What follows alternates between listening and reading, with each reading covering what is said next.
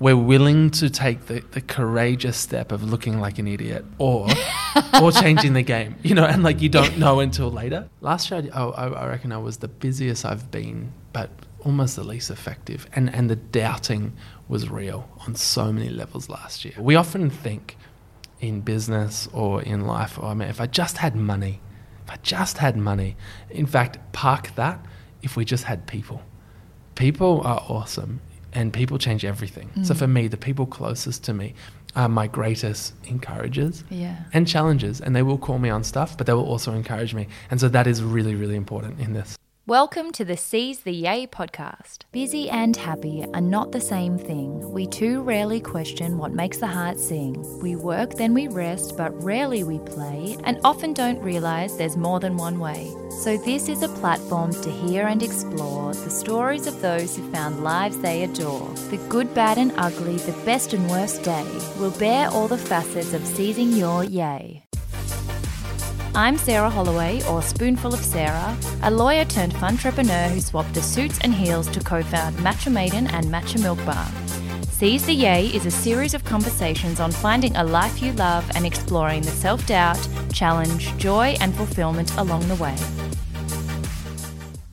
Today's guest is possibly one of the best speakers I've ever heard, and I'm so excited to have him on the show as we've been following each other's stories for a few years now. You've probably heard of the amazing Thank You, but in case you haven't, it's a trailblazing social enterprise that commits 100% of their profits to helping end global poverty, and Daniel Flynn is a co-founder and managing director. Starting the business as Thank You Water at just 19 years old with his now wife but then girlfriend Justine and best friend Jared, they revolutionised an already saturated industry, allowing consumers to make a positive impact with their choices of bottled water, directing profits towards funding water projects in developing nations.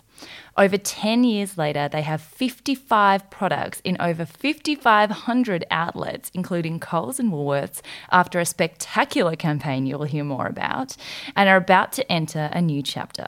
Daniel has also written his own book to help fund the business, Chapter One, with a revolutionary pay-what-you-want price tag, and it's printed in landscape, as in on the side, so you read it upwards instead of across, exemplifying his defining tendency to ask, but what if it works, when others might not even ask the question? And what better timing to sit down with this amazing human to hear his story than at the beginning of their National Shower for Good Day campaign this week that you'll hear more about in the episode and you may have seen us posting about. If anyone has seen it, you might have seen our little golden retriever Paul getting ready to shower for good. But we'll hear more about that later in the show. So Daniel, thank you so much for having me in your beautiful office. This boardroom is incredible. Hey, it's so good to have you here. I know that you have literally got about 24 hours in the country, so thank you so much. Even more grateful for you making time. No worries. It's actually, honestly, cool following your story. So we've followed for a long time, and when you reach out, I'm like, boom, would love to be part of it. Oh, that's so nice. And I've, been around with Thank You. I'm sure you guys have seen me posting for years. Yeah. It's not out of the blue. We've got it in the cafe. We've got the hand wash in the cafe. We use it at home. Yeah. We've been to the gala a couple of years ago. Yeah. It's been so nice following what you guys are doing as well. Awesome. So definitely want to go through that. The first section is called Way to Yay, which is basically how you got to where you are today and all the stuff that people haven't usually heard of. But just to break the ice, I love to start every episode asking people what the most down-to-earth thing is about them. And that's usually because our digital personas are really out there. We do a lot of interviews and speaking, and even if you are sharing some of the relatable stuff, people might not have heard it, but also social media can create this really glossy exterior. So what's something that's really normal about you? Or mean, daggy, or just like what makes you down to earth? Good question. I mean, my grammar comes to mind. My spelling and grammar is so bad. Like my mum's a teacher, and I apparently I have written a book and done some stuff where I feel like at this point in my life my grammar should be better. It is shocking. So like I you will know if you get an email from me because you're like that doesn't quite work. And so we've had some really good editors help, particularly spelling. Like I really mess up words. No way. Yeah, you're so eloquent. I don't see you as like screwing up spelling at all. Oh, it's bad. And then my handwriting is shocking. And that's not, I want to open my book here and it's a podcast, but like this is just, no one can read it. And some days I can't read it. But oh, that's amazing. Yeah. I love that you have like a physical handwritten book. It's not all computers. Yeah. And to be honest, I wish I did this more. So I started Thank You 10 years ago, always carrying a book and writing everything down. And then I went all digital because we use Asana and a whole bunch of Slack and different tools. So I kind of got, you know, more used to putting stuff onto my phone in notes. But where's it gone? Whereas I can look back over Thank You and I've got like, you know, label number one. You know, like I read over it and it's got people's phone numbers and list to do, think of website name. You know, and like, dang, I wish I kept this. So I'm trying to keep it. You're going back. I'm going to back. Analog. So that I'm keeping, analog. It's where it's at, people. Yeah. I actually still always, I have everything online, but then I carry around a diary like that doesn't have the date. Yeah. So it's just free writing. Like whenever something comes in my brain, I'm like, and the stuff, the shit I write, like I go back sometimes and look at them. I'm like, wow, I'm such an amateur. And honestly, I have lost one before, and I'm like, oh no, someone has got like a whole global plan. You know? Like they won't be able to read it, but if they could, it's all in there. That's your inbuilt protection. Like Chapter 2, the title, I wrote it in there. Like, you know, so it's out there somewhere. It's going to be printed on the diagonal. I know, right? That was a reference, in case you don't know, to the fact that Chapter 1, which is Daniel's amazing book, which you will talk about, but which you all have to read, is game changing in every dimension, including that it's written in landscape. So you flip each page upwards instead of acrossways, which is just one demonstration of how game-changing and trailblazing you guys are, which is amazing. Thank you. And like my favourite thing about that, and I actually think it's such a good... It almost sums up Thank You in a sense of like flipping the way things were done. Mm. It's what we stand for. But it's not as hard as people think it is. I love someone asked, they're like, the book is genius, it's written the wrong way. And the reason we did it was to cut through, right? So if you're on an airplane and you're reading a normal book, that book's invisible. Even if it's like the best book in the world, it's invisible. But this book, Chapter 1, will cut through because you'll look at someone going, what are you doing? Yeah. And so this is a cut through thing, and we want to make a reader feel uncomfortable, which is technically not what you do when you create consumer product. Like it's about user experience. We're trying to disrupt you and make you feel something. And one guy's like, it's genius. And he's like, how did you do this? And literally my favorite line ever is, we hit rotate on the print file. Like that's it. Like that's how we did it. And like, Thank You. And if we, as we unpack it, like we did simple stuff, but I suppose we approached it by going, just because it's never been done before, or just because everyone, including this publishing group or that person, saying, no, like we're willing to take the courageous step of looking like an idiot or changing the game, you know, and like you don't know until later, podcast. So anyway, I think that is one big message that I try and share with so many people is that if you're not willing to risk looking silly on the off chance that it will turn out to be an amazing idea, then you actually won't get anywhere. You have to be okay with the fact that it might not work because otherwise you won't try. It's true. So Thank You did start actually when you were quite young. I think you guys were 19 and still at uni. Yeah. But I want to start your way to Yay even before that. Yeah. So young Daniel, were you cool at school? Were you a bit nerdy? Did you know that you'd end up in business? Or did you I think you thought you would end up in property development. Yeah, yeah. So from a young age, how did that, everything leading up to Thank You, go? Great question. And look, apologies for all the truck noise in the background. I was just going to say. Like, honestly, so Thank You. We have a really cool office. It looks amazing, but our soundproofing is not good. So apologies to the listeners. It's natural. I like that it's a natural habitat. Yeah, you know, Collingwood Keep it real. Got to be connected to the world. All right. So I just met one of our new team members, Genevieve. I literally just met her 5 minutes before this podcast. And she tells me that her daughter goes to my old primary school, Blackburn Primary School. I'm like, wow. She's like, yeah, they were saying that you went there. I'm like, oh, I did. So I went to Blackburn Primary, I went to Dunvale Christian College. I'm like, I'm surprised they remember me. I was a bit of a challenge of a student, you know, and I was. In a rebellious way? Yeah, like I wasn't bad, but I was often in detention. I was kind of a boundary pusher. That's the simplest way to put it. I push the boundaries all the time, and that is hard. Like I actually feel sorry for a lot of my teachers because I was, I was very questioning, very boundary pushing, and that got me in a bit of trouble. And look, I was not the cool kid at school, and I wasn't. I was awkward in many ways. I often talk about how even in early days high school, I had a really strong lisp. Did you really? Yeah. Can't hear it at all? Have you had a speech pathologist? Well, I have had a speech pathologist, and I take my hats off to those people in that profession because it is game-changing. But I did 2 years of speech pathology in year 11 and 12. And like I got paid out for it a lot when I was younger, and this thing, and it kind of got to me, like it got in my head. So I was awkward. I would push the boundaries. I was up for fun. Mum tells me, and she's a teacher, and she's horrified by this, but she said that I came home in primary school and told her that my role I felt at school was to make sure other students enjoyed their schooling, so like that's I was beautiful. But yeah, I would be a bit smart to teachers and talk back and just sort of get in trouble a lot. So that was me, but I was also fascinated by business all through school. So in primary school, I was selling gobstoppers when they were on trend. This next one's bad, but I sold pet yabbies. So I know. It's like animal cruelty. I feel this is bad, but like we'd catch them at the lake, sell them in these boxes. I feel terrible. We did. Maybe you were taking them to a better home, though. I mean, you don't know. Thank you for the optimism. I'm just putting a spin on it, putting a marketing spin. And wash cars in high school. I was, trying to import mobile phones and sell them. Tried a bit of currency trading. Like I was just, whoa. And it wasn't to make money.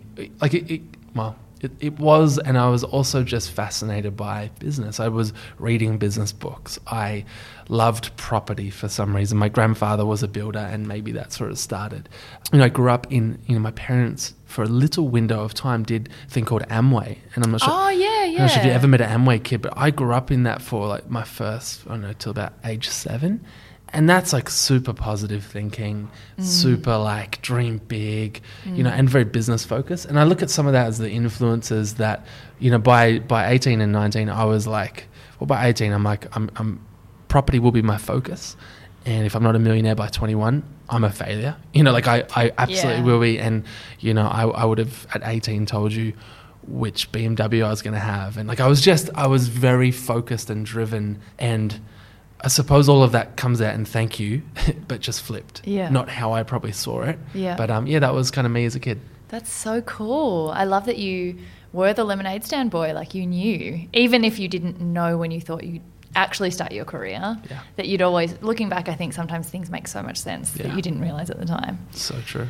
So you did start at RMIT, thinking that you would go into property development. Yeah. And then at 19, the Thank You dream sort of started off. Yeah.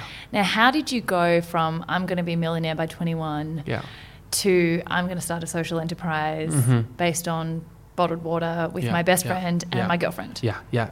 Like it seems like quite a big jump. It is a 180 degree shift. It is a real flip, and I honestly struggled with it on some level. So on one level, I loved it, and the thing about me that I've learned is when I see something, I find it really hard to unsee it. Like I just can't. I can't.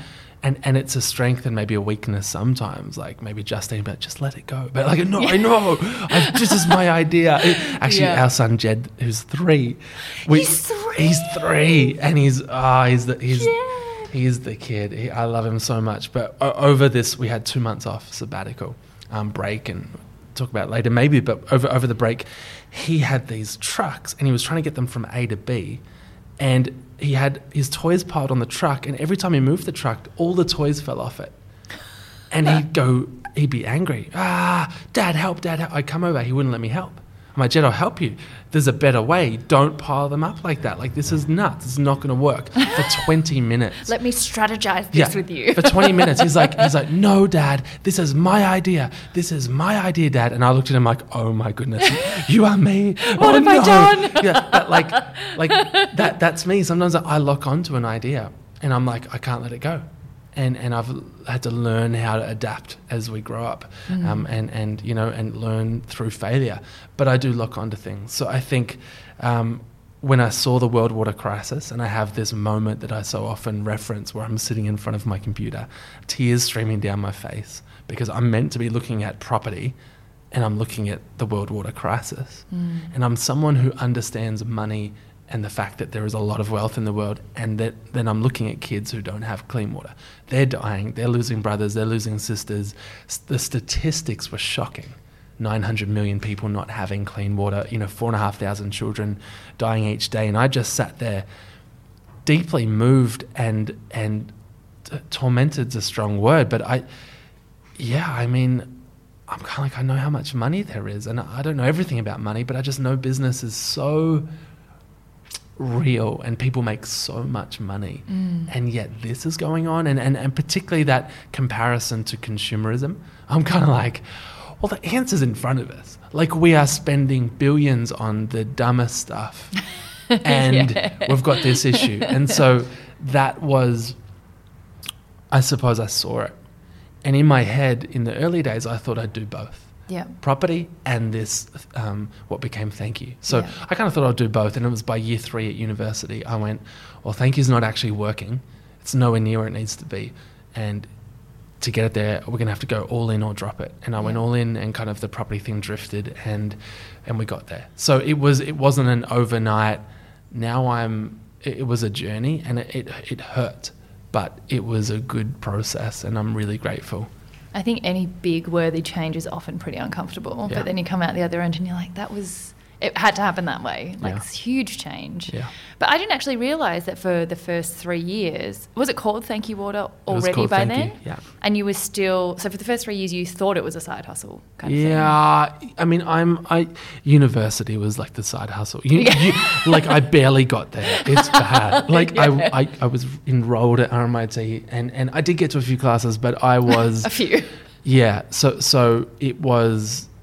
It went from an idea to taking probably 60, 70, 80% of the time, and it kind of just, it drifted pretty quick. But I honestly thought it would be pretty easy to get off the ground, and I thought it would fly, and then you could do a whole bunch of other stuff. Yeah. And I've kind of learnt, kind of from my journey anyway, that focus is like the greatest secret ever, and it's hard because you have to say no to a heap of stuff, but you can.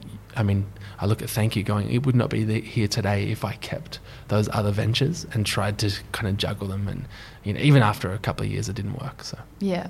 So did you end up finishing uni, or did you, you just went straight balls out doing Thank You Water? Yeah. It's amazing. Yeah. And, being so young and not having any experience in FMCG or production or anything like that. Yeah. And with, your best friend and your girlfriend, assuming they didn't have any experience either. How did you start? What were the nuts and bolts of actually figuring out, yes, we're going to do bottled water, which already exists, Coca-Cola, Amatil, all these big brands already do that. Yeah. How did you go from that to, Thank You as a social enterprise that commits 100% of profit to end global poverty? Yeah. But that, again, doesn't happen like that. Yeah. How did you start? What were the first steps? So, initially it was idea. So it was extreme consumerism, extreme poverty, and there's got to be a way to combine both. From very early on, Justine, she loved that she'd grown up traveling to developing countries from the age of 12.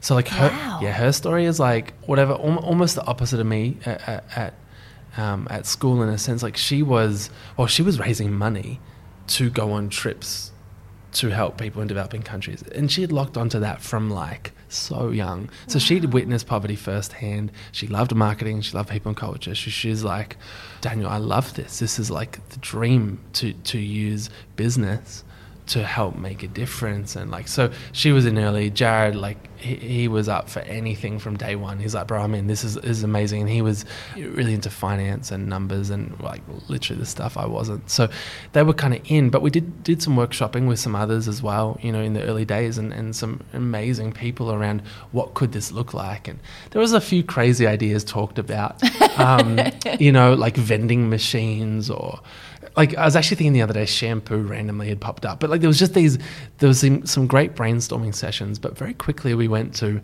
hang on, what if the behaviour change we required of people was almost nothing? Like, what if we went to the already saturated bottled water market and gave a choice that's literally 4 centimetres away or 3 centimetres away from the biggest brands in the world? Mm. And so that, I think the simplicity of that we loved. We initially thought Thank You could be 1 million products and it would happen straight away. We spent 5 years just trying to get water off the ground. So idea and reality is a process. But we started by Googling And that is not just a throwaway line. Like, we literally were like, cool, all right, water, okay. How big's the industry? You know, suppliers of water bottles. Literally, bottled water suppliers, brands, case studies. And it is amazing what a quick Google can give you. And that was our starting point. And then I am a big believer in meeting and picking up the phone. So rather than building the huge plan over a year and then starting, I kind of like the idea of building the plan on the go. So you have we want to start a bottled water company and we're going to give all the profits. Like, I didn't want to make a hypothetical kind of fat document.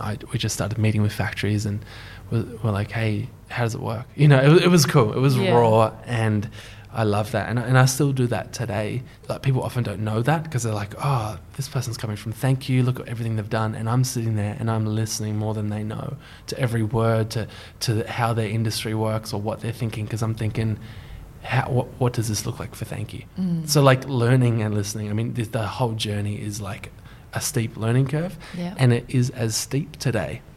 Yeah. And I mean, like, whatever the day is, Wednesday, like today, like before your meeting this morning, steep learning curve, like, and it still is, and that is part of the great challenge, and also what I love about it. Yeah, I think that is maybe something that has been a resounding common theme for all the people who have started businesses, is that we have a thirst for that learning curve, and that's almost why you leave a corporate structure or you don't go into it at all, because you can't get that as much, that like, I'm just going to be out of my comfort zone all the time, which is amazing, because you're growing all the time, nothing is ever the same. I can imagine at the start though, did you get a lot of pushback for you guys being so young, and did your naivety help you in that, because you were just like, I'm just going to ask, I'm not going to do it the traditional way? So yes and yes. So we did get pushback.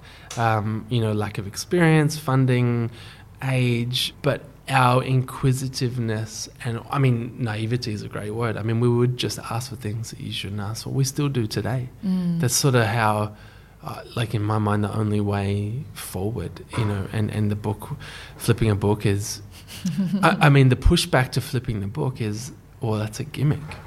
And a question was once asked, so, like, why would you risk such a good story on a gimmick? Millions of books are written kind of the other way. Yeah. And my question to that was, well, why? Why are millions of books written the other way? Mm. And that person couldn't answer. Mm. Well, they said, well, there'd be a reason. There would be, but I can't tell you. And like, I wonder in life how many things we do could be summed up by, well, but there would be a reason, you know, like there, and like there's nature in me, and I hope in us as an organisation, to always ask that question, why, and to wonder, what if there was another way, what if we could, you know, I know we can't, but let's just pretend, what if we could, you know, what if, and I'm asking those questions today, like everything I'm saying, I'm reminding myself, like, Daniel, keep that. We have to keep it. Yeah. And we've lost it at times, and that hasn't been good. Yeah. So now you have over 55 products. It went from Thank You Water, it's now called Thank You. You have done that huge blow-up expansion.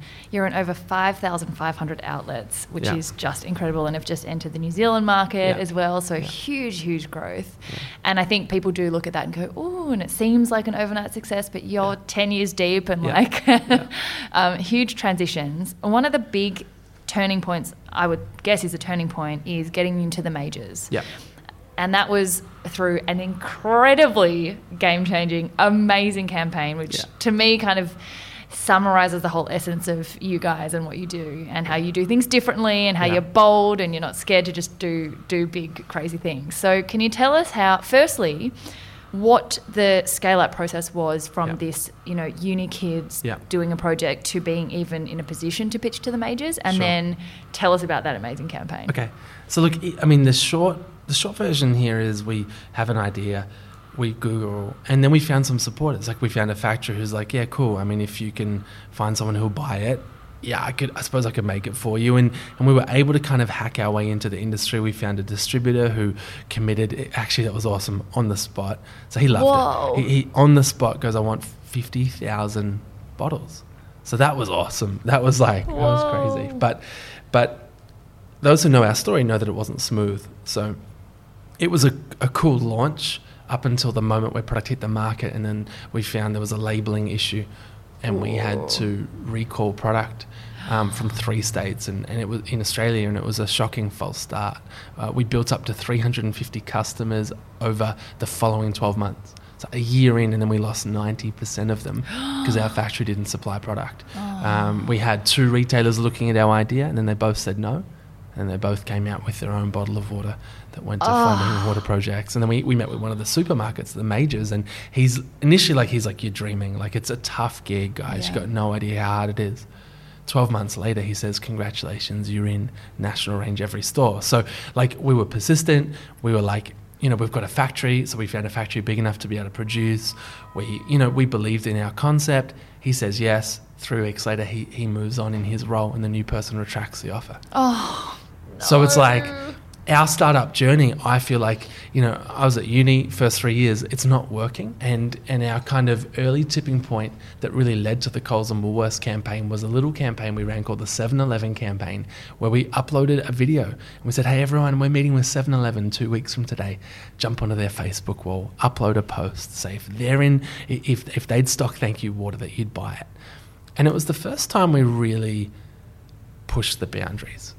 So prior to that, we were ambitious and we'd ask questions you maybe shouldn't ask. This is the first time we went very public.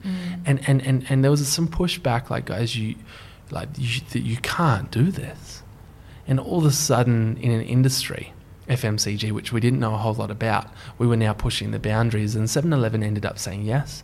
Product hit the shelf and it hit the market. And that was our first taste of, the power of people. Yeah. The power of people. We often think in business or in life, if I just had money, in fact, park that, if we just had people.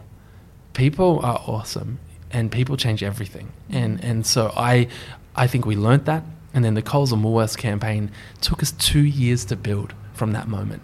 And over the 2 years from year 3 to 5, we built a food range and a body care range. So we always loved Thank You being more than water. So we developed the products, and then we launched this video on YouTube and Facebook, and we said that, you know, for 5 years, the 2 biggest supermarkets have, you know, they've said no. But that's okay, because 2 weeks from today, we booked a meeting with both of them. And right now, I'm in the video, right now, we're launching the Coles and Woolworths campaign. And I still remember, like, even branding those 2 in the same campaign. Like, you know, an interview I did, I think it was on radio, the guy's like, you know, you can't put the 2 biggest supermarkets who hate each other in the same sentence. And I answer awkwardly that, Wesley, our graphic designer, he didn't find it too hard. He just put them together. Just put them together. And, like... What a good answer. It's a thank you. But, like, that's thank you. Like, you can't do this stuff until maybe one day you just do. Yeah. And we saw humans, people, amazing people, upload posts of them singing or dancing and rapping, getting creative, showing their support onto the Facebook pages of Coles and Woolies. And then we flew helicopters, one in Melbourne, one in Sydney. Over the headquarters, right? Yeah, over the headquarters. So for half an hour, we're circling with these huge signs that say, like, dear Coles, thank you for changing the world, you know, in brackets if you say yes. And so we are circling, and that came from a meeting where we're brainstorming as a team, how do we get this off social into the real world? And someone's like, we need a sign out the front of the head office. And then cheeky. Yeah, and then someone else is like, well, no, that'll get, like, security would kick you off. I'm like, yeah, cool, okay. And then someone's like, what about a helicopter? And I don't know, I think it was Justine who's like, yeah, that's amazing. And it was so impractical. Like, yeah, and, like, super expensive. It actually turns out the whole thing cost $50,000 to do the helicopters. Now, we didn't pay that. We had 2 helicopter pilots donate their time.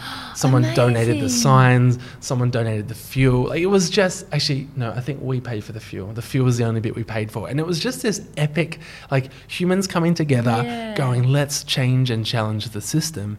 And that's thank you at its core, and it worked. I mean, 5 hours after the meeting at Coles and 3 hours after Woolworths, we were in. That's incredible. And they're like, you're in. And so it broke the internet. Broke the internet. It broke the rules. I mean, the industry, this still hasn't happened. A product decision from, like, first meeting to decision within hours, it's unprecedented to this day. And then a month later, we hit the shelf, and most people are thinking it's hype. You know, I wonder even if the supermarkets thought it might be Facebook hype, but it worked. And so now today, as you mentioned, there's 55 products. We've got some market-leading hand washers ranked at number 1 and 2, and a personal care business, which is just huge. And Thank You's getting big, but it's also as simple as people coming together, using what's in their hand. And I love that thought, that often we look at what's in our hand and we think it's not enough. Like at 19, I'm like, I don't have enough. I don't have money. I don't have experience, but I had time. That's what I had. You know, Peter and Jeff had a helicopter. You know what I mean? Like, yeah. And John, he had a factory, and like everyone has different stuff in their hand. And I think Thank You as a collective of people using what's in their hand to make a difference. And I encourage people, like, don't just look at what you've got and think because it's not enough, therefore I can't. I just think embrace what you've got, even if it feels like almost nothing. But like take that little you have, find some other people, you know, and build from there. So that's an amazing message. I'm like so inspired now. I'm gonna fly helicopters over everywhere. Do it. And sprinkle matcha into the air. Do it. So your personal profile along the way has also grown. You're an incredible speaker, which is why it surprises me so much that you had a lisp when you were young. But yeah, one of the best speakers I've ever seen. You've written your best-selling book, Chapter One, which is the rotated book. Yeah. Have won some really, really cool awards along the way. 2014 Victoria Young Australian of the Year. And Chapter One, another huge thing, which I don't think we mentioned earlier, is that not only was it printed on its side... Yeah. It was a pay-what-you-want price tag, which, again, is like, what the actual, you know, like, yeah, amazing. As a retailer, you get it. Yeah. And that was a really important moment for us. The book solved the problem. So one of our great challenges with this idea of 100% of our profit going to aid and development projects is having money to do crazy growth stuff. So we budget for expenses in growing our business in kind of... you know, day to day, but to do new stuff like a new country or launch a whole new category, like where do you get the money? And usually you go, well, I'll just use my profit or I'll talk to an investor. And both of those things are off the table for us.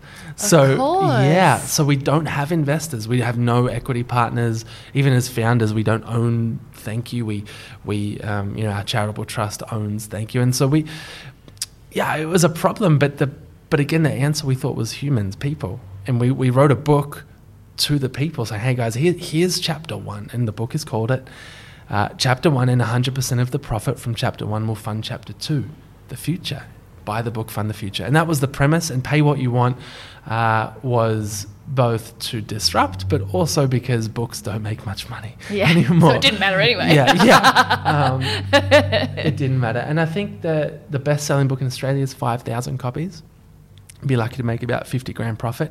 We know to launch new countries, new products, you need a lot of money. And initially we wanted to raise, and I think you were at the launch, we wanted to raise 1.2 million. And I think I even remember honestly sharing at that dinner, we had about 900 people in the room sit down, and I still remember saying, and we're launching a book. And I could feel the heaviness in the room, like, oh, is that what you? Oh, is that all you? What? I'm like, just pay what you want. I could still feel the heaviness, but by the end of the presentation, I felt like people got it, and we raised that night $360,000 in book sales, and then in the next month, 1.4, not 1.2, 1.4, and right now it's at 2.5. But we'll get $10,000 to $20,000 some weeks still coming in from Chapter One. That is so amazing. We're 3 years on, and it's in the top 50 still at airports, and I'm like, it continues to do two things. Bring money in, and open doors. Like books, man, it's opened some of the craziest doors around the world. I've found myself sitting in people's lounge rooms going, okay, one of my all-time heroes, and in fact at Thank You, we love Seth Godin. He's one of the greatest marketers on the planet, very disruptive. He's written 19 best-selling books, but two of them, for me, that really... shape me, and Thank You. One is called The Purple Cow, and the other would be Tribes. So if you're listening, that those two are some of my favorite. But yeah, I'll pop them in the show notes. But man, Seth bought Chapter One, week 3 of the launch. And what he doesn't know is we sat back as a team going, okay, what if we did a campaign to get Seth Godin to buy a book? So we talked about, do we set up a website like Seth Godin buy? Like we had all these ideas, and they were actually a little bit disruptive. But I was hoping it was attention. And then someone who knows him, who knows us, said, you know what, I don't think your plan is a good one. Like it might put him off. So we parked that months before launch. Then when launch happens, he buys it organically. He did it anyway. And he picks us up in his Tesla in and we sat in his lounge room in New York, and he's like, for an hour and a half, we're like brainstorming the future of Thank You. I'm like, what is this? What is happening? That's insane. And so Chapter One, I mean, that's a moment. Jane is a lady. A lady paid $50,000 for one copy. That is the most paid. We've had 10,000 about 3 months ago, 7.5, 5, heap of 1,000s. I'm going to pretend that they were me. I think I paid $100 that night. But you know what? You're a legend. But it was so cool watching everyone respond to you on that night and writing amounts that like we would never pay that for a book. I know. But it was crazy. But they're buying into you and what you're doing and the vision, and it was amazing because you did on the launch kind of feel the skepticism of like, what do you mean? People are just going to take it off the shelves and pay 50 cents. Yeah. But instead, everyone's response was pay more. Yeah. Because that's their way of supporting you. Yeah. And look, some people have paid 50 cents. We've had a heap of we've literally had a heap of 5 cents. Like heaps online. We've got their names, their number. Oh my God! As if you would own up to that. Let's put it in the show notes. Some addresses. Name and shame. But no, like, but people tested it, and I'm cool with that. Like if we did our job right, you pay 5 cents for that book. By the time you finish reading, I'm hoping you go and I'm gonna buy another copy for each of my friends at $20, you know. So we you know. That's amazing. I mean, even logistically, my brain, knowing like distribution and retail, like trying to measure for stores how to buy with a non-permanent price tag. Oh my God, like just amazing that you don't see that as a challenge. You're like, I'm still gonna do it anyway. I love it. I love that. I mean, it does create a lot of work. and this is the thing, like the idea is simple. You know, great quote that I think is in the book, but I read it on Janine Ellis's wall when I was sitting. Yeah, I was sitting in her waiting room once to get some advice from her, and on the wall, Janine and Jeff, it says, an idea isn't worth much. Its value is found in its execution. That's such a good one. Yeah. And like it's true. Like you can have an idea, pay what you want, but man, has that caused the execution has been a lot of work for a lot of people, and they've done an amazing job and we've delivered it. But I think often, particularly for myself, I underestimate the execution of everything. Every launch we've ever done, I'm like, that'll be 6 months, and 2 years later, we like just scraped through. Yeah. You know, but so you're the ideas guy that the whole the rest of the team who have to do with the roll out the idea, like Daniel. Yeah, a little bit. I mean, today the cool thing is about Thank You, and this is what I'm loving about Thank You and our team. As we've grown, we have so many ideas people across the business too. So yeah, I tend to have a few ideas. Jazz has them too, but we have so many team members now who are dreaming up campaigns that we literally watch for the first time when they pop up. That's amazing. Like, I saw Justine in the car this morning as we were driving in. We've just flown in from New Zealand. She's looking on Instagram at a campaign that's just launched. And the team have done a great job, and we're watching it, and we're like, oh, that's cool, hey. So we've got people who are like amazing, and they're gifted, and they're doing great work. And that's cool. That's really cool. That must feel so surreal. Yeah, it's both weird and awesome. Beautiful people, as promised, I thought I'd tell you a bit about National Shower for Good Day. As you know, Thank You commits 100% of its profits to helping end global poverty, and all body wash products help get water and sanitation to people in need.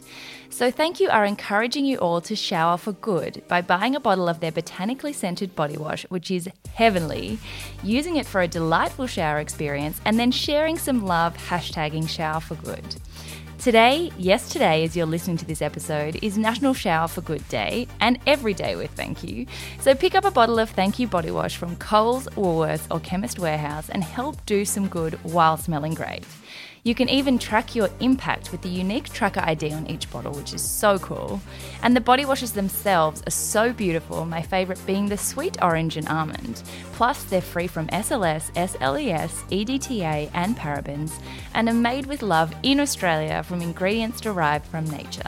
I'll pop a link for more info in the show notes and highly recommend you check it out. Let's all shower for good.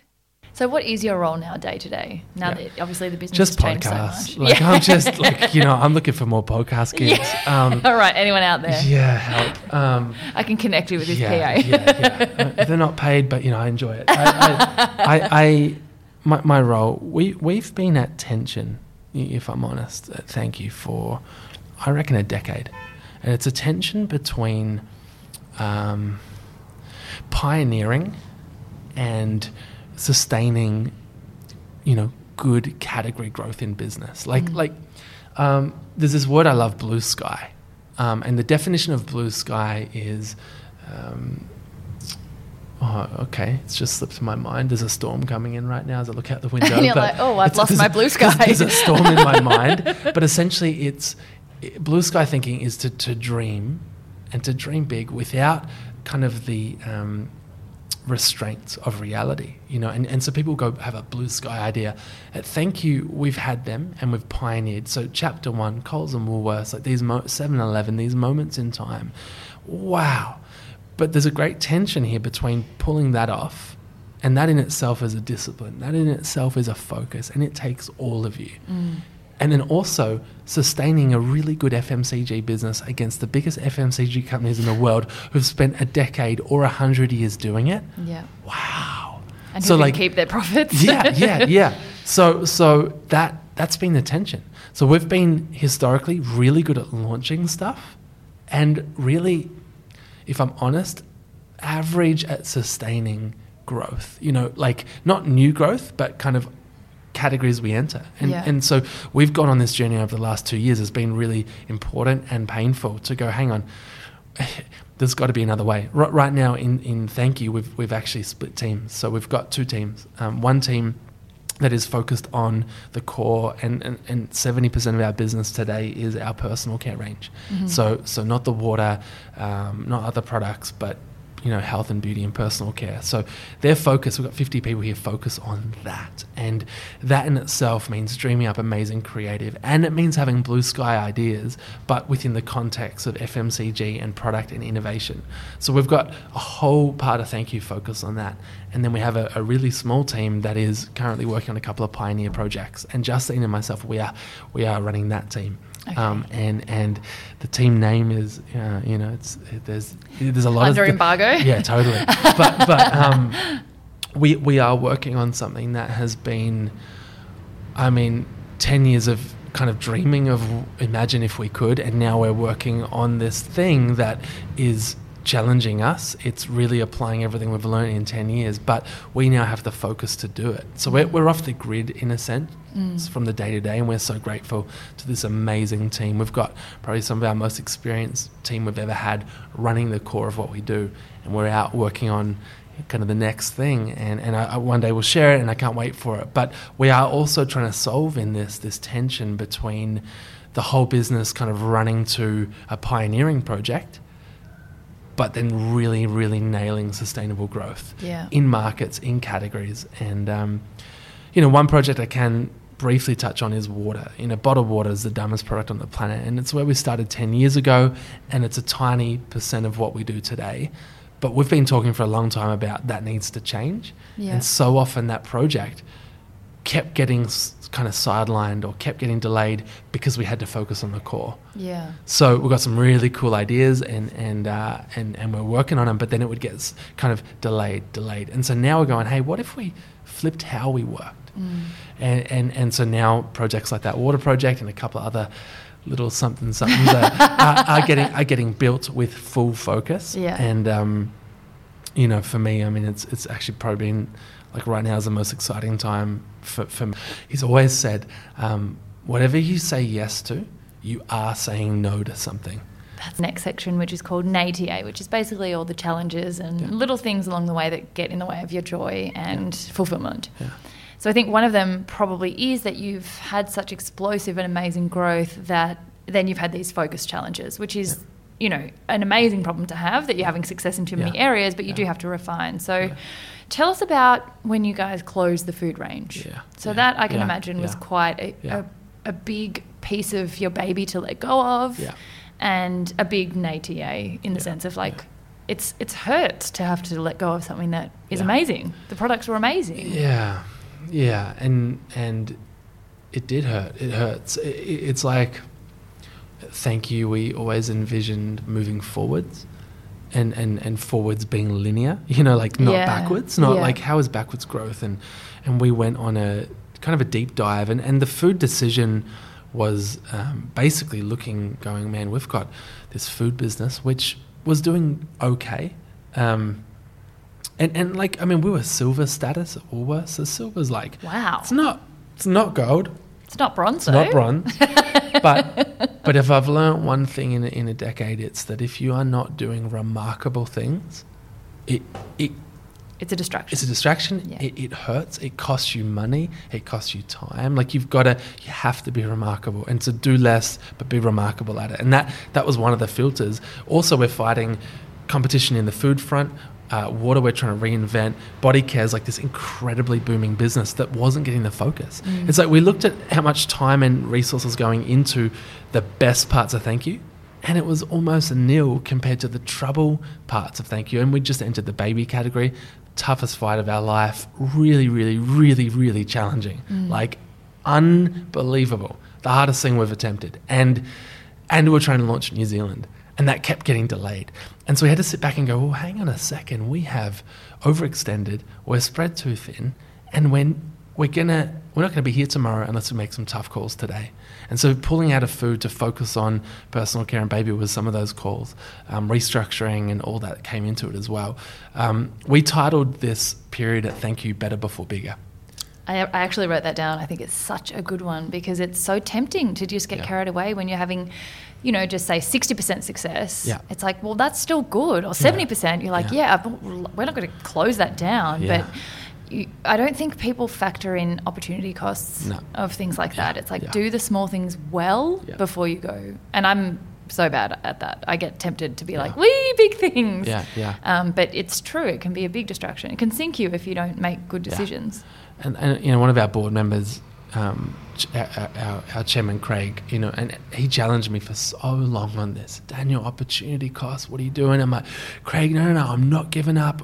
We'll get there. We'll get there. And that is a strength, but it's also a blind spot for me because at some point you don't know what you're sacrificing. And we were delaying New Zealand by years, and it ended up being a 2-year delay in New Zealand. Credit to food, credit to our baby launch, and a few other things within Thank You. And so, I think if I look at the next 10 years of Thank You versus the last 10 years, it's that understanding of, man, we need, whatever we do, we have to do it at that level of remarkable, or not turn up. Like we've got to go all in, deliver something remarkable, and we have to fail fast. Everyone talks about it. And I like the idea of failing fast, but I'm also pretty determined. And so I'm like, oh, no, we'll get there. So yeah, anyway. A big theme in this podcast is self-doubt. And I imagine that when you are making such big, huge decisions, and very publicly now that you're so well known, and that people expect excellence from you, do you ever doubt your own decisions? And has that been a part of your journey, when you're about to do something really kind of risky or against the grain, which you're doing all the time? Do you get racked by self-doubt? Yes. In short, yes. Yeah. So I mean, end of last year, I reckon I was the busiest I've been, but almost the least effective. And the doubting was real on so many levels last year. And it was not a great space. I took 2 months off, had a sabbatical, came back refreshed. Like I did 2 months of no email, no work. I'd switched off by day 2. I nearly physically crashed. Like my last week before leave, like everyone didn't know this, Justine did, but like I couldn't get out of bed. Yeah. I scared myself. I was like, oh no, you've gone too far. Like I told the team, I said, hey everyone, when you stretch a rubber band and it has so far and then it snaps? I said, I reckon my snap date was December 8th, and that's my last day. So I'd planned it a couple months out, and that's my last day. Yeah. And I should have called it December 2nd. Like that's what it felt like in that last week. I'm struggling to get out of bed. I'm thinking, man, oh no, I've really hurt myself here. Like what have I done? The 2 months off couldn't have come better. And it became this amazing time, read some really, really important books for me and got some thinking that just transformed me. And then I came back into this year ready to go. Like, you have no idea how ready I am to go. And also how I want to do things different in this decade to the last. But there's still things like right now we're working on an idea and a strategy that is so, and I'm not saying this for hype, but it's so impossible. But it will work, but but there are moments where I'm like, oh, Juz, I don't know, like, is it going to, you know, and the reason I say Juz, like, that's just we're talking literally 2 nights ago, like, as we're going to bed, and there's this in me going, I don't know, and yeah. I'm about to speak at a conference in America that's really, really, really high profile. It's in 2 weeks' time. It's a 13-minute talk. Wow, yeah, that's really concise. Very tough, to be honest. They're some of the hardest is the short ones, and it's in a room of CMOs, so it's 300 global CMOs, so like all of the biggest brands in the world are in the room, and they have a combined marketing spend of 150 billion. Sure. You know, like, sure. Yeah. So they're like me. Yeah, so they're like you and Thank You combined. Yeah. If we combine the two. If we combine our marketing spend, totally, we'd get that. And so I'm like, and I know I can speak, and you've very kindly said that you think I can speak, but there are moments of, they've asked me to be the opening keynote speaker. Wow. That's a huge honour. It also comes with an element of pressure because there's this, hey, you're going to open, and the founder's like, you're going to set the scene, and I just know it. It's going to be like the theme of the whole event, and I'm like, okay, great. But there's this pressure, and so there are moments where I doubt, but that's human nature. I think, though, I love this idea of faith, of but what if it could work, and self-belief, but it comes from not just inwards, that's important, but those around you. Mm. So for me, the people closest to me are my greatest encouragers and challengers, and they will call me on stuff, but they will also encourage me. And so that is really, really important in this. Yeah. So actually, speaking of the people who are closest to you as well, like Juz being your business partner and wife and mother to your child. Yeah. And Jared has recently exited the business. He has. How has the boundaries between working with people you love and having personal relationships with them and all that kind of evolution, particularly over a decade. I mean, Nick and I are the same, but we've only done it for 4 years. Yeah. Yeah. And we didn't have a best friend added to the mix as well. How has that been a challenge for you? Yeah, look, it is. It's been the best of times and the worst of times. You know, like it makes it the best thing ever and also the hardest thing ever. You know, and I wouldn't wish it any other way. I wouldn't want to wind back the clock and change it. Like, I love it. But there are some times where it's really hard. But I think when I look at Justine and myself, like the fact that we get to go on this journey together, the fact that we get each other, you know, like we are, you know, we're driving we're literally in New Zealand at the moment, right? We're driving a Nissan Tida, like one hubcap's missing, Jed's in the back. Like we're 10 years in, we're pioneering. We're like, we're just, and I'm not sure why I referenced the car, but it's like, we're in like epic startup mode, right? For this sort of future thing. And I looked at her and I'm like, I'm just so glad we get each other. Yeah. Because if you didn't understand where we're heading, and why we're doing what we're doing, you could very easily complain and be like, what the heck is this? Yeah. But we get it. And so that's really cool. And there are some moments where, like, it meant if you disagree on something and you see it completely different, and then you go home and you're like, oh, you're the person I disagree with, and now we're at home together. You're still here. Yeah, yeah. Awkward. So, like, there's... But I wouldn't want it any other way, and there's a great strength in it. You know, in the journey with Jared, you know, I miss him. You know, I do. He's made the right call for him. I believe it. And he looked at 10 years and go, this has been an amazing chapter. Yeah. Most people don't even make it to 3. Oh, yeah, 10 is a huge... It's a decade, and for him, he's got a next chapter, and I'm really, really excited for him and Jess and their girls in the journey for them.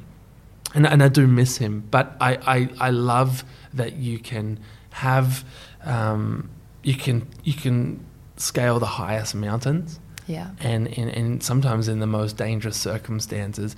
But when you look to your left and your right, you got people there who believe in you, love you. Like, love is a soft word, but it's a very strong thing. Yeah, and I think love is oh man, I couldn't do this without having that, you know, around me. Yeah, it's so lovely and rare, I think, and unique that you do have it in work and in your personal life.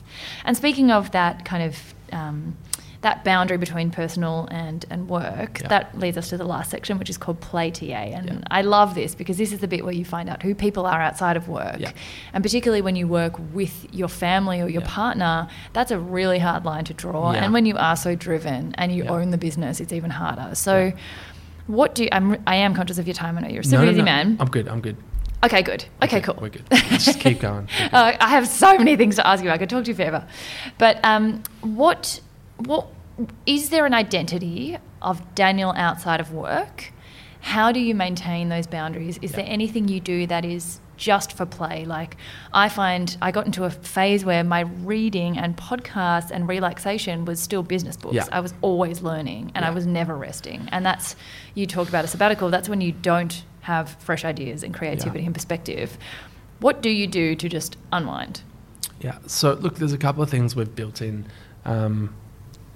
and you know, one of our anchors, I would say, every week. So every week we have a day off. Now, to give context to this, we aim to have a weekend, but often with travel or events, we can end up, you know, at stuff. But the rule is every single week there is a 24-hour period, often on a Sunday, sometimes a Saturday.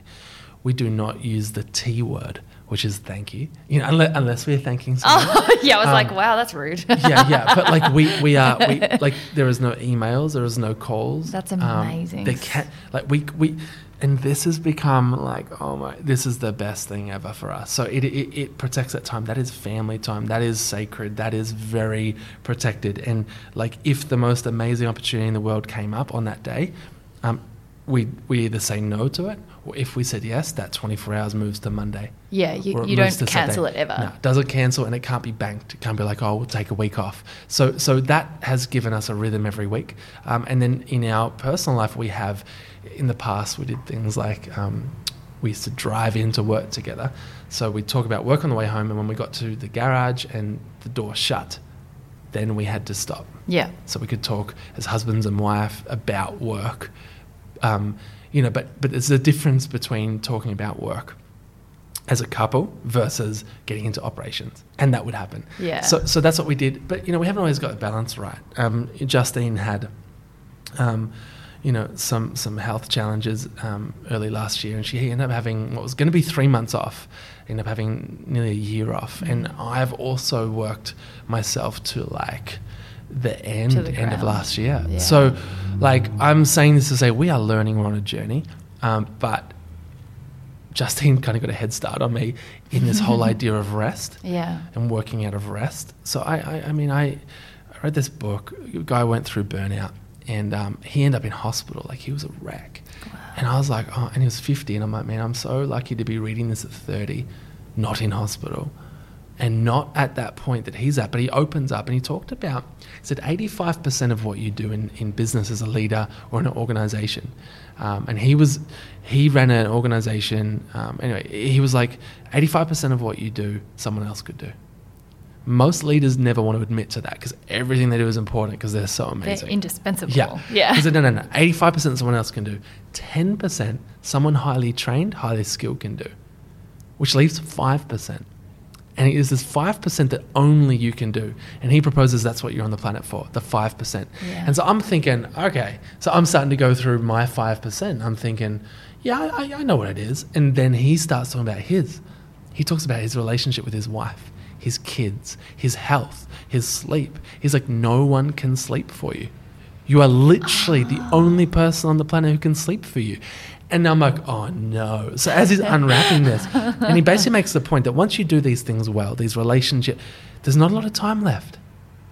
But so often what we do in business is we end up sacrificing those things for busyness, for everything, for everyone else. And he's like, you've got to protect that. And then he talked about, for him, when it came to the work thing, it was leadership, not management, and he had a few things. And so I've written my 5%. I've, over my time off, gone, I cannot run around. And my greatest trap, which he talked about as well, was living up to other people's expectations. Oh, totally. So I have tried, and it has nearly broken me, to meet everyone's expectations. And what happens over time is you're trying to meet team, board, business partners, external people at this event or that event or on this social channel. So you're trying to meet everyone's expectation. Over time, it wrecks you. It tires you out. So then your decisions aren't as good, your responses aren't as good, and people start going, oh, I don't know, Dan's like, oh, yeah, kind of dropping a bit. Yeah. And that's not great. So then you work even harder, and it's like this downward spiral. In his case, he ends up in hospital, and he's like, all those same people that I was trying to meet the expectations of are now like, you should have looked after yourself better. Yeah, yeah. So it's like, so funny. So for Juz and I, we are at this point of going, we cannot do the last 10 years again. Yeah. Like, it was amazing. We're grateful and we've learnt from them, and there's so much good to take into the next 10, but we need to focus in on what's the 5% we can do. You know, I'm not committing to stuff. Like, I'm saying no to so much stuff this year. Like, to give you a window, it's March. I'd usually probably have 50, maybe 80 talks booked by now. Last year I probably did 150. Whoa. I've got 4. Actually, no, sneaky 5. There's a sneaky 5. Yeah, okay. There's a sneaky 5. But still, I mean, that doesn't even compare. But I'm getting hit up every minute, and I'm just saying no. Yeah. My diary is clearer than it's ever been, but it's not empty. I've got really important work to do, and if I don't do it, Thank You doesn't get to where it needs to go. And so I'm saying no to so much, and it's so strange because I know I'm letting people down in the short term. But long term, I've got a responsibility here and Thank You and what I do to deliver. And then beyond Thank You, me, Daniel Flynn, like, I am a dad, and I want to have a relationship with my kids that isn't just photo based, or like, I want to know them. I want to spend time, like, 2 months with Jed every day. Best thing on the planet. Amazing. Like we loved it. And he'd wake up. Right. So he'd wake up and he's like, Dad, are you going to work today? Oh, no. Oh, thanks, Dad. He'd come and give me a hug. We'd repeat that for so many days. He's like, oh, thanks, Dad. And we just loved it. And I think, you know, I want to work different, and it doesn't mean I won't work as hard. It's just different work. And it's also the boundaries and the boundary setting. One of my great mentors he's always said, whatever you say yes to, you are saying no to something. That's so funny. I do a quote of the day every day. That was my quote yesterday. Come on. I mean, you weren't the mentor, but you can now. Yeah, I was about to say everyone, that was me. Yeah. But that is it. So we never realize that we're saying no to our partner or no to our health. Or and so in my diary, I've got, date night, Friday night is in my diary, and I've written date night, deleted on risk. But if I don't know, if Nick called me, he's like, bro, you got to come to this thing. Let's go hang out. I'd be like, okay, let me just go and say no to my wife. It's a conscious thing. Yeah. If the diary, if it didn't have that in there, you wouldn't think. Oh, twice. I'm free. Yeah, cool. I'll just move date night. But and date night for us is just an example of, hey, here's another anchor we're trying to build in that is regular, and we're not perfect. But it's like a psychological tripwire of you have to double guess your decisions. Am I doing the right thing for the things that I need to do? I do that too. It's all in my calendar with the same color and importance as a meeting. That's amazing. Yeah, I love that. Well, otherwise you don't treat it that way. So it's true. Too dispensable. Yeah. So when you guys do have a date night, or you are at home with Jed, what are some of the things that Daniel, not at Thank You, does? Are you a TV watcher? Do you exercise? Do you cook? And I know you guys, your faith is really important to you guys. Yeah. Who is non-Thank You Daniel? Okay, so there's who I am, and then there's who I want to be. Okay, and so there's aspirational Daniel. So aspirational Daniel wants to do exercise every day and be super fit. I really... it's bad. I got to get there. So so that is one of my aspirations. I love snowboarding, but again, I only get there a couple of times a year. Yeah. And I want to take up kite surfing, and I've done one lesson and I loved it. So I kind of want a summer, winter outlet. Yep. They are a little bit hard to do. So yeah, but again, that's part of where I'm heading. Where I am today, I mean, family time is pretty simple. It's time together.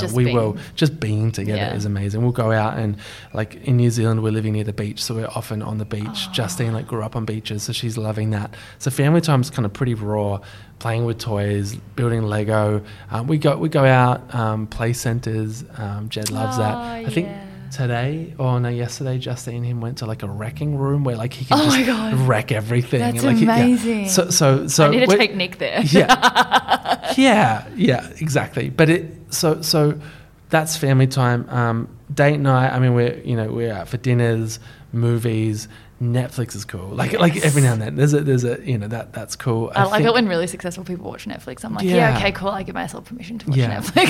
Yeah. But only docos. No, I'm kidding. I was like, only business documentaries. Yeah, totally. But like, and there is a guilt around that for me on it is hard. Like I do often feel like, all right, if I'm going to watch something, it needs to be educational, or you know, and or if I'm going to read it, it needs to build me and thank you. And so there is that, and part of that's healthy, and part of it's unhealthy. Yeah. There's a bit of undoing that. And then faith for us is really kind of another anchor. If we look at the Flynns and even us as an anchor, it is big. And so we are living in New Zealand at the moment. Jazz and I and Jed, we go to a local church, which we're loving, and we go there on the weekend, and there's a great community. And for me, it's like it's just like a leveler. It's beautiful. All these people come together and you sing. And if you brought your friend who had no understanding of kind of the whole faith journey, they'd be like, "What are you doing?" Yeah. But like, it, in a sense, it is so beautiful. And for us, it's been a very personal thing over thank you. But I look at it as one of the grounding things. Mm. So you know, some of these disciplines of like creating space, and the whole idea of, you know, of prayer, or right now what's on trend everywhere is meditation, and you know, create space. Like for us, we've had that already done it for a decade and beyond that. And that's been really, really foundational for us. So, you know, and service, you know, so serving others, that is thank you. But really that was in us, probably from a faith perspective, is like there was always, even growing up, I grew up with this understanding that your life is not for yourself, it's for others. Yeah. And you need to be thinking about, how am I helping others? And one of my all-time favourite movie quotes would be Gladiator, violent movie, but Russell Crowe, in his, you know, voice, he's like, which I'm not going to do, but he says, what we do in this life will echo in eternity. I don't even remember that, but I love that line, and I hear it, and there's a part of me that's like, I think that what we do today has got more to do with tomorrow than we realise. And so I love that applied to everything. It's like, hey, is what I'm doing today going to echo beyond today? Or is it just going to be today? I hate that kind of, you know, so I'm trying to more and more think about others, the future. And that is in part, you know, comes from our faith and stuff. But yeah, I mean, our family is not perfect. But, but you guys are pretty close though. What's that saying? We don't have it all together, but together we have it all. Like it feels like that. That's amazing. Well, actually, my last question is, what's your favourite motivational quote? So that's a nice segue. Yeah, I like that, and there's something even in that for thank you. You know, we don't have it all together. I was at a conference the other day, and this guy, he got up and he's like, "I'm so sorry, we don't have an app. It's only an online web app because we couldn't afford an app." And then he introduced me with some ridiculous intro with like every award or everything I've ever done. And so I'm like, the intro I'm going to do for you, yeah. And I'm like, and I get up there, I'm like, "Hey everyone, I just want to start by saying we don't have an app either for tracking. We couldn't afford it either. We've got a web app." Yeah. Like together, like we don't have it all together. Thank you. Together as a team and with all those connected, I feel like we do have it all. Yeah. So that's I love that quote, and probably my other favorite quote, which became the literally linchpin to the whole New Zealand launch. So we launched all of New Zealand based on this one quote, that a small group of determined people can change the course of history.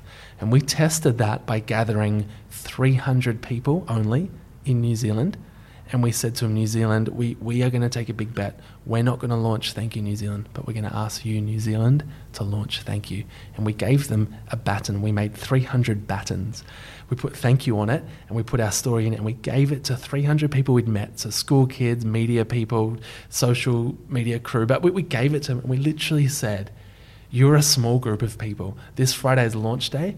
Do whatever the heck feels right to you." That's awesome. And what an amazing idea. And let's get this off the ground. And we saw what was 300 people, spark social media blowing up on the Friday, stores selling out multiple times over that weekend. It was insane. And then within our first few months, we were outselling our direct premium competitors on a whole bunch of our lines. And it came from like a small group of determined people. Cool. So that is thank you. You know, that's who we are, and that's amazing. Thank you for being part of the small group as well. Oh, thank you for having me as part of it. It's an honor. And the second last question, which I always ask that I forgot to ask, is the three things that never come up in these interviews about you. But if we're time pressed, you can just give me one. Oh, three things that never come up. If you have three, otherwise just one is cool. Look, I think the notion of the glamour of maybe Instagram or conferences or books or microphones or podcasts is you can sit, and I know exactly the feeling, you can sit on the other side in your room reading it or listening to it going, how the heck do I get there? Mm. I'm not just saying this to make you feel good. I still sit there looking at where we need to get to, and I go, how the heck do we get there? Mm. Yes, we've got some experience and we've made some mistakes, we've learned from them, but I still have that feeling. And same to that point, some days I have that feeling of like, oh man, I can't do this. I can't do it. I'd be like, did you ever feel like giving up? I'm like, do I tell them it was yesterday? Or is that too raw? Like, is that too real? So like there is, and I share that because, there's this moment, and maybe we end on this because for me in 10 years, this is a standout moment. Yeah. I had the incredible honor of being interviewed by President Obama. Shut up. Yeah, 44th President of America. He chose 3 young people from around the world. I found out the day before. The day before. I did not know that. Okay, I'm at a conference in America. Oh, my God. We've got to finish for your sake. But for both of us. So excited. Can't leave this out. We're at a conference in America and I wasn't speaking. So I was just attending. And it was the Obama Summit, right? So it was the launch of their... relaunch of their foundation, and apparently 20,000 people applied to go to sit in the room, but they picked 500, and I didn't apply, so I think I was the token Aussie, but I got in the room. Nice. And so I'm like, cool, I don't know anyone here, I'm going to sit in the room. Everyone's like, are you going to get a selfie with Obama? I'm like, I'm not sure. I'll try. He actually opened by saying, Michelle and I got up. They're like, Michelle and I have one rule, no selfies. Everyone's like, oh. Anyway, damn. So I'm in the queue for registration and these 2 girls came up to me and they're like, are you Daniel Flynn? And I was like, yes. They said, okay, you didn't get back to our email. Oh my God. Like, okay, what happened? They're like, well, tomorrow morning President Obama's asked if he could interview you on the live stream. Are you up for it? Oh my God. Oh my God. I literally said, he asked for you. No. I said, can you repeat that? And they're like, oh. And they're like, there was a selection process, there was a shortlisting, and then he picked from that and loves your story. So the next morning, right, there's 3 of us from around the world, and we are nervous as anything. And if you want the picture, give me the picture. I'll put it in the show notes. Big room. And then Secret Service came in and locked down the room. So they're doing it was like America. Like it was America. So America. And so they come in, and there's about 20 of them locking down the room. And I'm thinking, this is hectic. Anyway, then one of them counts down. He's like 100 feet, 70 feet, oh my God. 50 feet. And my heart is out of my chest. He counts down and then opens a door, and then in comes another 10 people, Secret Service, and in comes President Obama. And he was and I'm like, oh God. And he's walking towards us. So he obviously was brief, but he's he knew our names. He's like, how you doing? Yeah. I'm like, oh, good. Said to him, so I hope you're not feeling nervous for the interview. And he's like, I'm not nervous. I'm like, that joke did not go down well. and so we talk, and the interview goes for 25 minutes. So he's interviewing us for 25 minutes. I'm like, I don't even know, is this...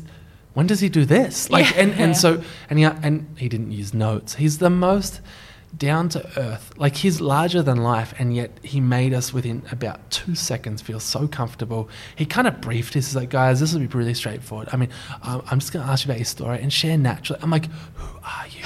He did the whole thing without notes. He's an alien. Yeah, and in such a raw way, and yet at the end of the interview, and he's like, Daniel, so when's this coming to more countries? Markets are global now. I'm like, oh, President Obama, we're about to launch into New Zealand. We'll get back to you after that. Yeah. And you could be our US ambassador. Yeah, if you're interested. I gave him a pack afterwards. Oh, that's sweet. I snuck it past Secret Service, but I gave him a pack, and I'm like, this is for you. And he opens it up and had some hand wash in the book, and he's like, oh, great, Michelle and the girls, we wash our hands, so this will be great. What a legend. You wash your hands. Good on you. But he said one thing when the camera finished at the interview. So we do a 25-minute interview, and the camera goes off, and he just turned to the 3 of us, and I'll never forget this. He just looked at us and he said, hey, guys, the work you're doing is not easy, but it's important. Keep going. And it stuck with me because you could be sitting in your room right now going, you don't understand how hard it is for me. I do and I don't. But like, there's someone who's like done a lot of change and led a lot of stuff who's going, hey, the work you're doing isn't easy, but it's important, and it is, so keep going. And so really that is kind of the message for me, is like, hey, keep going and do important work, you know, and just because it's not easy doesn't mean it can't be done. Well, you are doing an incredible job at that, and it was such a pleasure to have you on the show. Thank you so much for joining, and I do believe we will have Jazz on the show to tell her side of the story at some stage, so that'll be fun. That is fun. But yeah, thank you so much for everything you do. Thank you, and in your life and with Chapter One, and yeah, can't wait to share this. Cool. Oh, Daniel never ceases to inspire me and make me want to do more good in the world. I hope you found this episode as moving as I did and are inspired to get some thank you goodies and shower for good. As always, show notes are up now so you can find out more about Thank You and what they're up to. And please keep those amazing screenshots coming. They bring so much yay to myself and our guests. To keep spreading the yay, please share your thoughts, tagging Daniel and I. There's Spoonful of Sarah and Seize the Yay now. And if you haven't already subscribed to the podcast, hit that button now. Hope you're having an amazing day and are seizing your yay.